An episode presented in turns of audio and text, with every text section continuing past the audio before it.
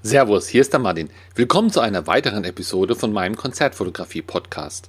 Du bekommst hier wöchentlich Tipps und Anregungen, wie du die Qualität deiner Konzertbilder und deiner Abläufe bei der Konzertfotografie immer mehr verbessern kannst. Und zwar ohne, dass du dir für viel Geld neue Kameras oder neue Objektive kaufen musst. Heute geht es um das Thema Perspektive und es hat auch einen ganz konkreten Grund, wie ich draufgekommen bin. Ich schaue ja immer viele Bilder an, viele auf Facebook von befreundeten Fotografen, schau, was die so treiben. Und dann habe ich ein Bild gesehen, das fand ich wirklich cool. Und zwar war das ein Sänger und vor dem Sänger war Pyrotechnik, also äh, Flamme, die hochging. Und das Bild wurde von der Seite aufgenommen und der Sänger hatte gerade so eine Pose eingenommen, so dass es aussah, als ob er von dem Feuer überrascht war und ja, einfach so zurück, einen Schritt zurückgegangen ist, als ob er ein bisschen erschreckt gewesen wäre, als ob er gerade noch so dem Feuer ausweichen konnte. Wenn man das aus Publikumssicht gesehen hätte, dann hätte man gemerkt, dass der Sänger da Seelenruhe, Seelenruhe vom Mikro steht und die Flammen eigentlich links und rechts von ihm hochkommen. Aber durch diese seitliche Perspektive sah das eigentlich gleich ganz anders und viel besser aus.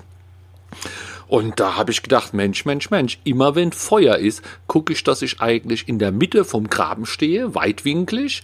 Und dass, wenn dann der Sänger in der Mitte steht und links und rechts kommen die Flammen, dass es ein schönes, symmetrisches Bild gibt. Ist ja eigentlich auch gut.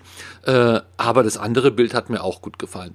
Gut, der Kollege, der das gemacht hat, der musste das so machen, weil bei dieser Pyrotechnik, die da war, waren, äh, war Grabenverbot aus Sicherheitsgründen. Das heißt, er musste seitlich draußen warten, bis er reingehen konnte.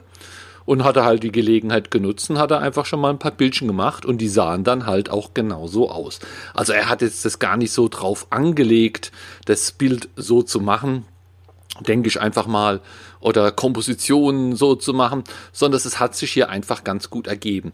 Aber man kann es ja auch umdrehen. Man kann ja auch mal da ein bisschen mehr hinterher sein, um ins eigene Portfolio, um in die Bilder von einem Tag, von einem Abend, von einem Festival ein bisschen mehr Abwechslung reinzubringen. Stell dir vor, es kommt eine normale Band, eine von zehn, die dann den Tag fotografierst. Ja, Sänger, hinten dran ein paar Musiker.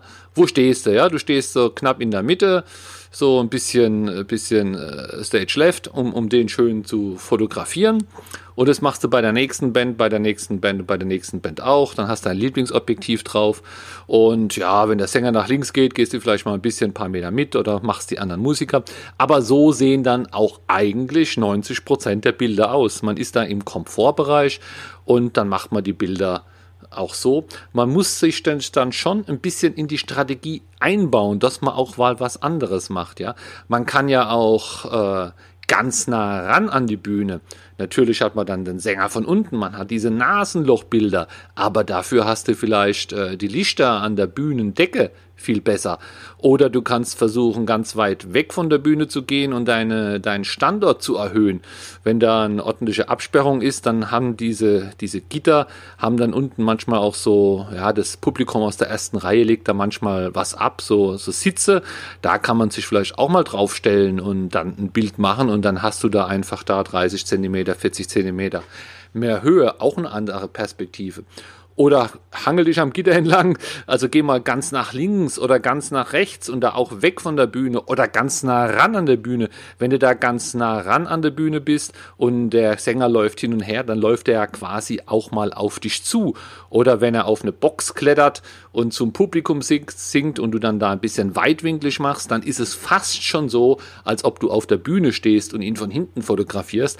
Also man kann hier mit der Perspektive wirklich viel machen, aber man muss es halt tun. Wenn man hier einfach äh, die, die Bands so, so abfotografiert, so wie man es immer macht, dann hat man auch Bilder, wie sie immer sind. Es ist nichts Verkehrtes, aber man kann da auch noch ein bisschen was, was rausholen. Gerade dann, wenn jetzt äh, ja, du eine ganze Galerie voll machen musst mit 20, 30 Bildern und brauchst ein bisschen Abwechslung. Du kannst ja die Objektive wechseln, dann sieht es auch immer anders aus, aber du kannst dich auch bewegen und du musst da auch Ideen haben. Der ganze Graben ist da eigentlich ganz gut geeignet, um dich zu positionieren mit deiner Kamera. Ja, da kann man sich jetzt natürlich fragen, ja, wenn das doch so toll ist mit den Perspektiven, warum machen wir das nicht immer, wir Fotografen? Warum nutzen wir das nicht? Ja, es liegt halt daran, Konzertfotografie ist halt mal schwierig. Und wenn es jetzt halt wirklich auch noch eine knackige Situation ist mit einem schnell bewegenden Sänger und wenig Licht und nicht beliebig viel Platz im Graben, kurze Zeit, äh, ja, dann, dann kann man das halt nicht so machen, wie man will, sondern wenn man da liefern will, dann muss man natürlich gucken, dass man erstmal seine Pflicht erfüllt, also äh, die wichtigen Bilder des Sängers macht und zwar so lange, bis man die in guter, sehr guter Qualität hat, wo auch druckfähig ist. Da nutzt nichts, wenn man die, die Kür vor die Pflicht nimmt, um mal eine andere Perspektive zu haben aber vielleicht kann man das ja trotzdem irgendwie vereinen. Das heißt, manchmal sind ja drei Lieder im Graben richtig lang. Es kommt auf die Band an, wie statisch die sind, äh, wie viele Personen und so weiter.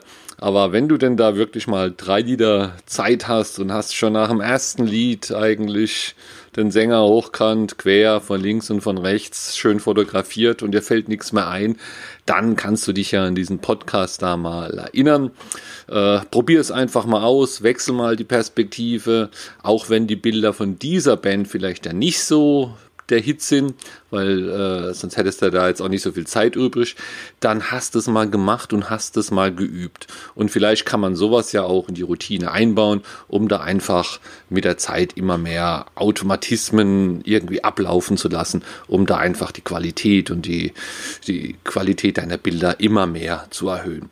Bis zum nächsten Samstag. Tschüss, der Martin.